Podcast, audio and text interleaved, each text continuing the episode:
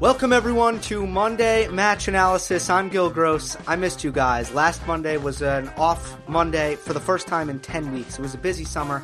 It's finally time to take a quick break, but we're back and back with one of the more polarizing debates in tennis. That's what I'm going to start with. Laver Cup is an interesting format, but really, it wasn't Laver Cup that sparked this debate, although I did see a little bit of chatter about this.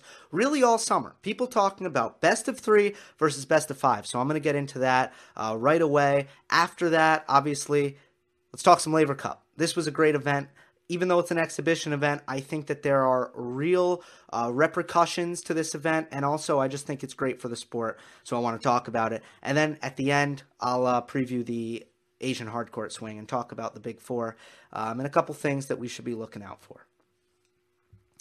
Let's start, as promised, with best of three versus best of five.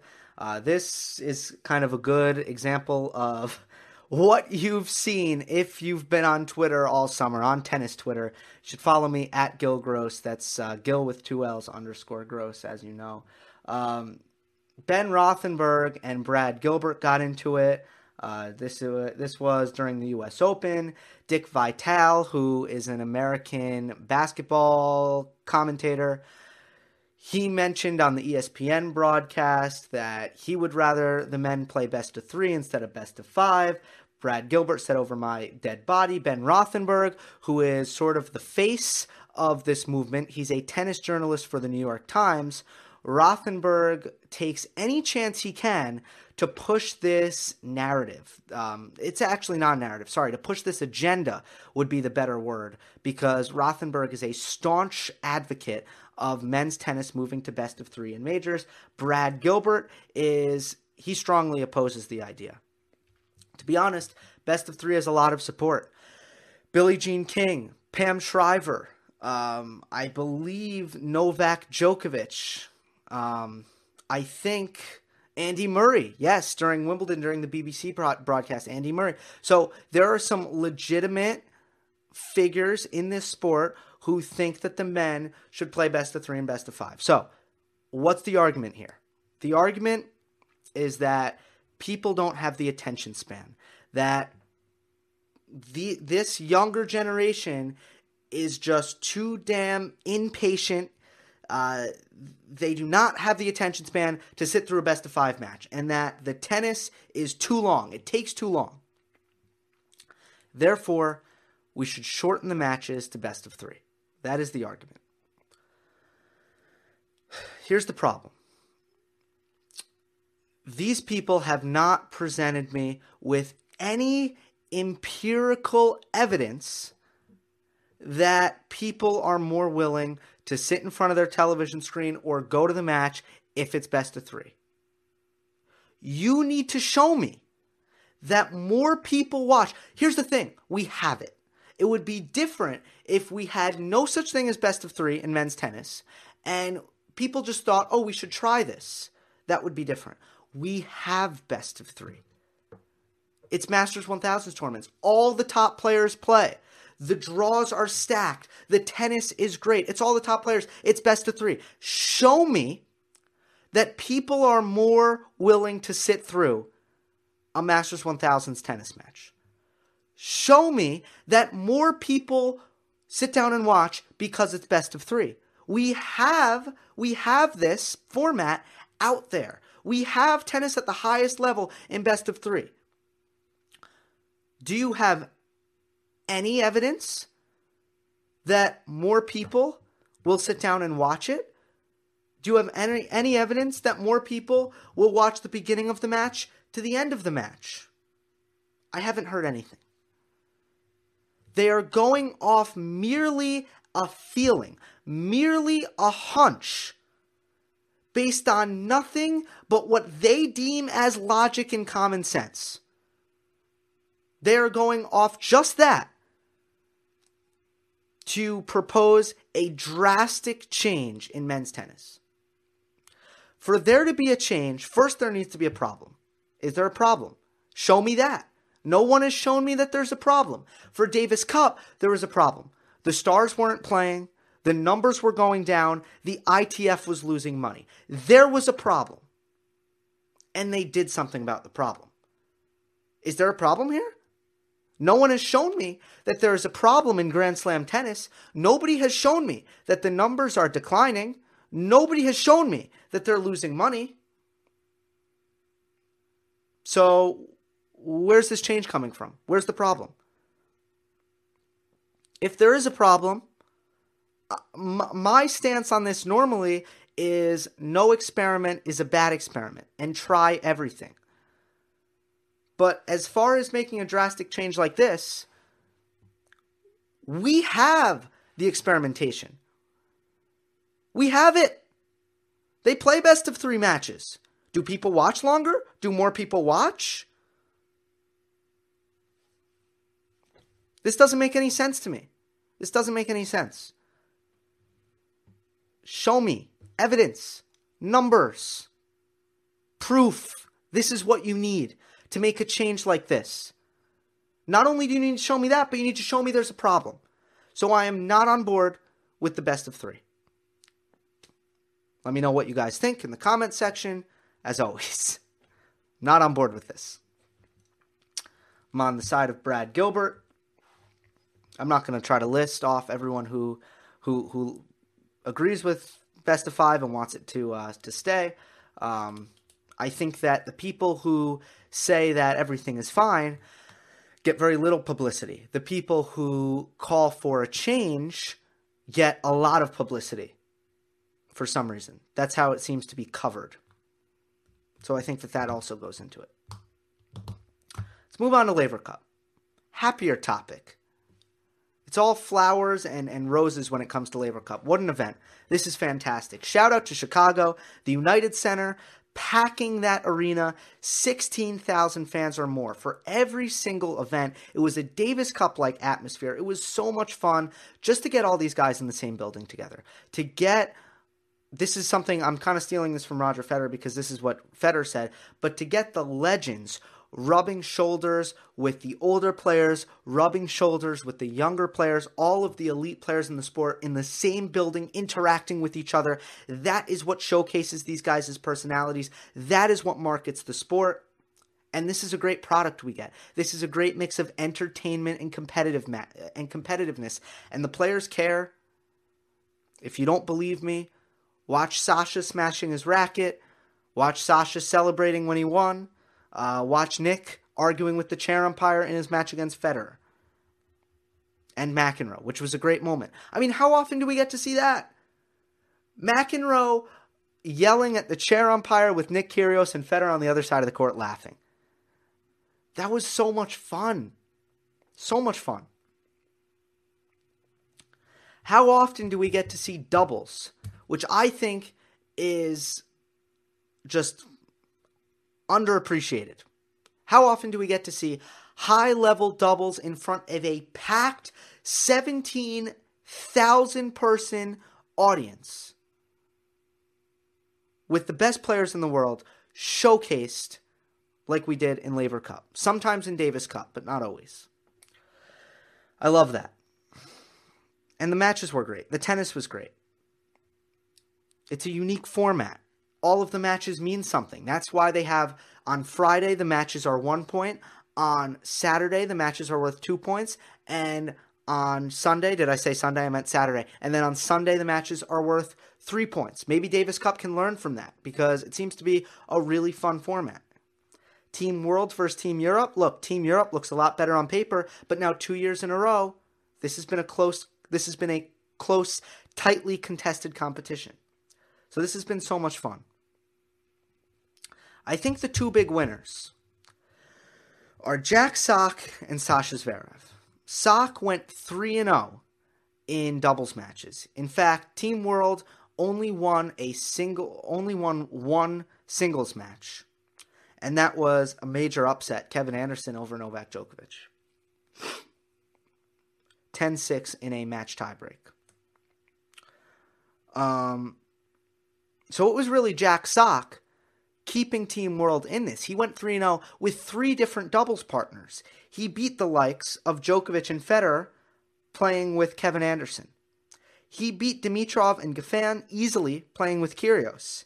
And then he beat Federer and Zverev playing with John Isner. This was this was a coming out party for for Jack Sock uh, as a doubles player, and he has developed slowly but surely a reputation as being one of the best players, uh, doubles players in the world. But really, does he have a platform to showcase what he can do? Not really, because people don't pay much attention to doubles in the majors.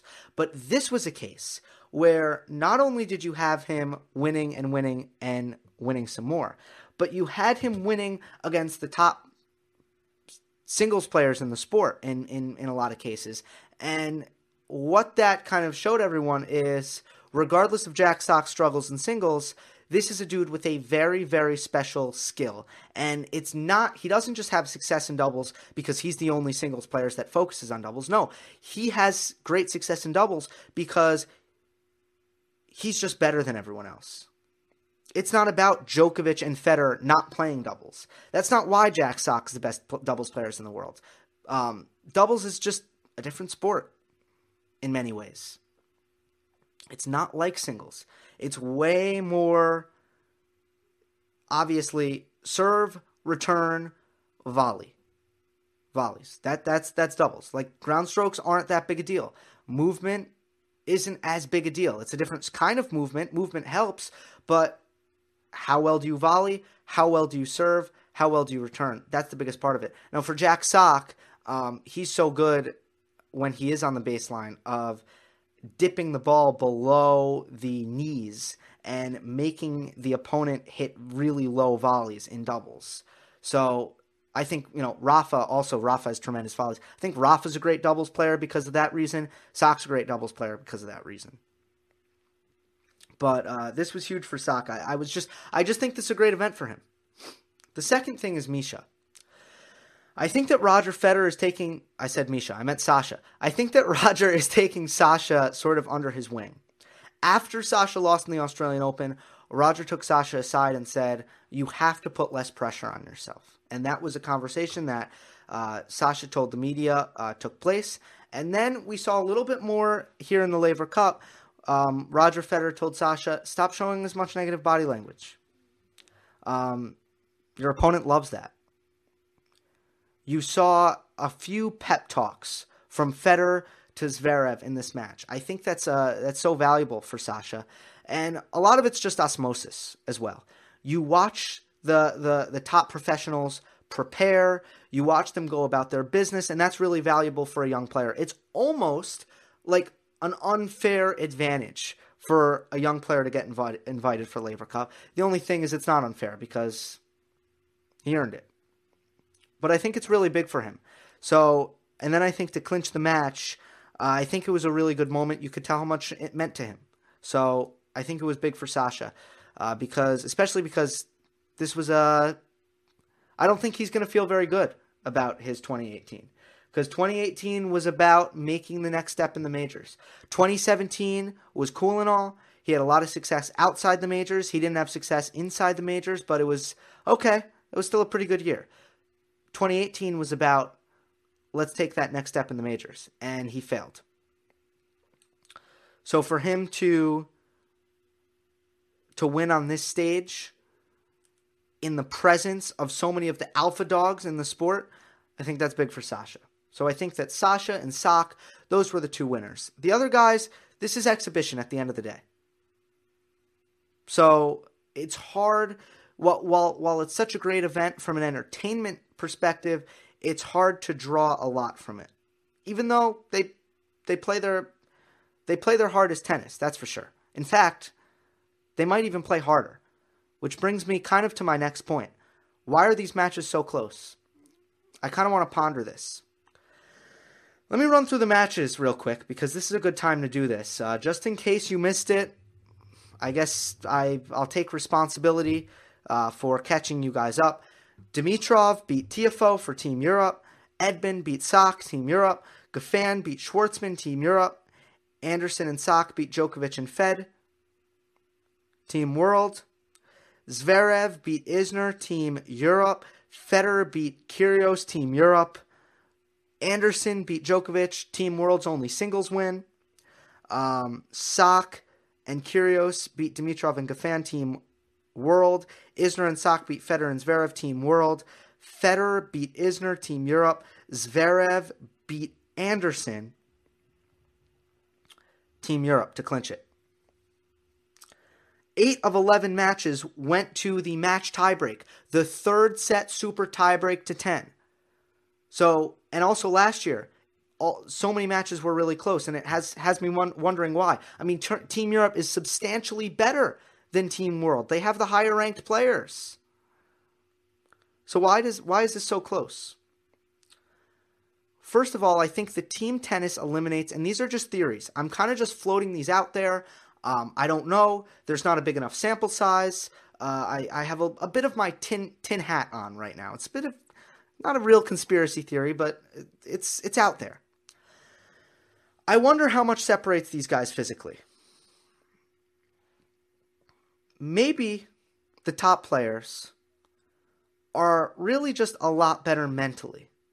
Because when you have a team behind you, when you're getting coaching at every tournament, at every changeover, the mental aspect is almost eliminated from tennis. I think one of the hardest parts of tennis is that you're by yourself. And I think I've said this before on this channel, but there is no one to keep you focused. If you drift off, you drift off. No one can catch you and say, hey, stay focused here. Come on. No one's there. If you get negative, no one's there to pick you up. If you get too high, if you get too fired up, no one's there to say, hey, buckle down now, calm down. You still have work to do here. You may have won the second set, but let's not overhit now. There's no one there. If you're not giving 100% effort, there's no one there to say, pick it up. Come on. You're not giving 100% effort. Right? That's challenging. You're all alone. That's that's the mental game. When you have your team on on your side, I think it eliminates the mental completely. So I think that this is a unique chance to watch these guys almost compete simply based off solely their physical ability. I'd love to ask the players about this.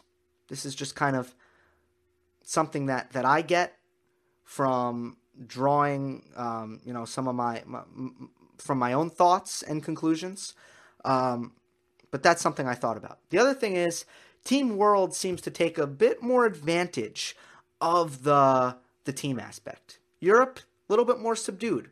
Coach Bjorn uh, Borg also a little bit more subdued. Um, they kind of leave the players out on on their own a little bit, a little bit more hands free. Where Team World, I mean, they bring the energy. How could you not focus the whole match? How could you not give 100% the whole match, every single point? How could you get negative when you have your teammates on the sideline, you know, feeding you positivity? And the crowd in Chicago feeding Team World positivity. Maybe that's why it was close. Maybe that closed the gap between Team Europe and Team USA. I said Team USA. Team World. Let's take a quick break. Mm. A little espresso. All right. A couple notes on the matches. I don't want to get too in depth with it. Um, let's see. What do I want to talk about? I want to talk about match point. Federer um, was down match point against Isner in the second set. And Isner hit a serve out wide, 138 miles per hour. Federer got a stab backhand return back. Federer's return was great, by the way, uh, last weekend, which is one of the things I noticed. Probably one one of the main things I noticed that was really good by Roger was his backhand return, which was really bad in Cincinnati and sort of a little bit better at the U.S. Open, but not great. Seems like he's sorted out that kink and Federer was in exhibition mode. Exhibition Federer is dangerous, but he almost lost to John. I will maintain, I'll say this all day, every day. 2018 John Isner is really hard to beat. I mean, I'm pretty sure Federer barely lost any points on his serve in the first set against John and lost. But on this match point, John had a short forehand. And Federer guessed correctly and hit a backhand pass winner. Isner almost had a put away, and he would have beat Federer, and Zverev, Team Europe, would have had to win two singles matches in a row. They might have done it because uh, it would have been Zverev. He would have had to beat Anderson. There would have been a little bit more pressure on Sasha. But then Djokovic against Kyrgios, that would have been pretty tough for Kyrgios to come through. Um, but something that Federer said after the match caught my attention, and I think it would be kind of a fun thing to, to, to talk about. I know that you guys enjoy this kind of stuff. So, Federer said that he could tell that John Isner was going down the line because he would if he was um, if he would if he was going to go cross court, he would have been more open. That's what Roger Federer said. And this is what saved him the match. His anticipation, the supercomputer in Federer's mind. That's what saved that's that's what saved him him, him the match. Let's talk about what that means. If I'm hitting a forehand that way, this way, okay? And my left foot is how I'm sitting right now. Remember, this is my this is I'm a righty. I'm hitting the forehand this way. Where my foot is right now, facing the camera like this, that's closed stance. And John Isner on the right side of the court, that's how he was standing. And Roger knew he was going down the line because it's much more unnatural to hit. If you're on the right side of the court with a closed stance, you have to hit kind of across your body to, to hit a closed stance forehand cross court from the right side of the court, if you're visualizing this. If Isner opened himself up, that would mean facing more this way. So I've moved my left foot here and I'm facing more this way. I'm opening up my hips and now I can go cross court or I can go line. But since John was closed, Federer anticipated line correctly and hit the backhand pass winner. So imagine in a split second that intuitiveness to see, to read John Isner's hips, to guess correctly and hit that backhand pass down match point. Might have saved Team Europe. Uh, let's see. Any other notes? Big win for KA. I only watched the highlights. Obviously, Anderson looked like he went into never miss mode. I mean, and it also looked like he actually managed to get into such a great service rhythm that he got free points off of um, Djokovic's uh, off of his serve, which he didn't re- really he wasn't able to do really at Wimbledon in the final. What else? What else? Federer beat Kyrgios. Kyrgios kind of want him to shut it down for the season. He probably won't. I don't know. Um, a lot of you are skeptical when I say that he's injured, and you guys say, no, he's not injured. He just stinks. but I do anticipate, this is my hunch, that Nick is going to have hip surgery at the end of the year. He's just not moving very well. And once again, Federer looked really good here. Indoor hard court, no pressure. Federer's going to play great. 10 out of 10 times. Dimitrov beat uh, Tiafoe rather easily. Uh, clearly, I thought that Dimitrov's best surface was grass early early in his career. Now it's starting to become clear it's indoor hard court for Dimitrov. He was doing something really smart. Tiafoe doesn't like to accelerate on his backhand, so Dimitrov decided to give him no pace with the backhand slice. Very very sharp, smart by Dimitrov, and uh, Grigor was so steady didn't didn't miss a lot of balls in that match. Do I have anything else? Sock still struggling in singles. Uh, Goffin Schwartzman was a great match, but uh, that's pretty much all I got. Like I said, I don't really want to go too in depth into any of these. And lastly, we'll end the show with some um, Asian hardcourt swing talk. I want to just quickly go go through the big four and talk about kind of what their goals should be. This is a strange time. This is a strange time of season, and a year ago today, Monday match, um, or at this time last year, Monday match analysis did not exist. And to be honest, this was a time where now there are other reasons for this. And this becomes a very busy time in American sports, and tennis starts to feel like it matters less with no major on the horizon, with with in my opinion the less important ATP Masters tournaments kind of on the horizon, um, the the less prominent ones. Um, tennis starts to feel like it means a little bit less. So this has been as a as as a tennis guy, um, this has been a part of the season where I've relaxed a little bit and watched less. Now, now that I have this show, I'm gonna probably still watch just as much.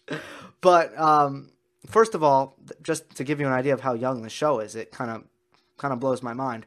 Um, this it will be the one year anniversary of of Monday Match Analysis um, when it will it'll be until uh, Indian Wells. Once Indian Wells comes around, then it will be one year old. This show. And needless to say, I've been so happy with the growth and um, and all of that. But um, I think that I think that this is a strange time of year, is what I'm trying to say. Last year, Sock won Paris, Dimitrov won the tour finals, and those were the two guys who who were really good. Those were the two guys where you're like, okay, after the US Open, these two guys emerged. That was the story. And what did it mean? Because in 2018, those were two of the guys who struggled the most. So what do you make out of this time of year? It's hard to say.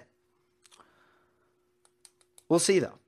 Djokovic, I think he should try to get to number one. I think he will finish number one. Um, I think it'll have a lot to do with Novak, but it'll also have a lot to do with Rafa. These two are okay. Let's see. Novak has six thousand four hundred forty-five points. Rafa has seven thousand four hundred eighty points. Novak doesn't really have anything to defend. I think he'll catch Rafa here. So Djokovic's goal should be get to, should be to get to number one. Federer, I think the number one thing for him is to try to get a win over Novak, and this would be a good time of year to try to do it because I think whoever Roger steps on the court against when it comes to Australia 2019, he should be confident that he can beat. But Novak is sort of a different story. That's where maybe Roger has some doubt. I think it's very possible Roger has some doubt against Novak. So he needs to overcome that. And I think that Shanghai or the uh, the tour finals would be a great place for Roger to pick up a win against Novak. The conditions would favor Roger there uh, relatively. Can Roger beat Novak right now in the form that he is um, and the form that Novak is? I'm not sure. Maybe. Uh, but that would be huge for Roger. Anything else? Probably insignificant. For Rafa, just needs to stay healthy. I do not expect big things. Uh, when it's all said and done, only one major for for Rafa, and it was just the French. But he had a better year than that. And I know it's not over. He can still accomplish more, but this is the toughest time of year for Rafa, um, and he's coming off the knee. I think he just needs to stay healthy, um, and that should be his thing. Not expecting big things out of him over the next couple months. Andy Murray is the guy who I'm most excited to watch. I love comeback stories. Everyone should love comeback stories, and this is going to be, um, you know, we just saw Tiger Woods. I'm not going to compare Murray to Tiger, but I am, because I am right now. But uh, comeback stories are great. They are. So to watch Murray try to claw back, that's going to be fun. And uh, that starts here. This is significant for Andy uh, more significant for Andy than it is for any of the other three guys. So now that I touched on all those guys, um, I think that'll do it. I want to, before I go, Serena. Uh, I read your comments, of course, as I always do, and I'll admit that as time as time passed, I I think that I was too soft on Serena, and I don't think that I, I represented the the issue well. And I think that a lot of you guys were right um, in disagreeing with me. I tried to frame it as sort of a 50-50 fault thing, and it wasn't. That was that that was wrong on my part. It's way more Serena's fault for losing all control and abusing Carlos Ramos. It is. I still think that Ramos could have done things differently. I still think Ramos could have helped the situation, and I still think that Ramos isn't my choice in umpire, personally. But um, I do want to just go back and say I see where you guys were coming from, and with a with an issue where you're getting sort of a bombardment of different takes and opinions and, and different forces. Um, I I didn't I wasn't able to reconcile the situation as well as I wanted to uh, two weeks ago, and I was too soft on Serena. I was. Hope you enjoyed. Don't forget to subscribe. I'll see you next time. Make sure to rate and review on iTunes if you haven't done that. Even if you watch on YouTube, it's a huge help. I'll see you next time.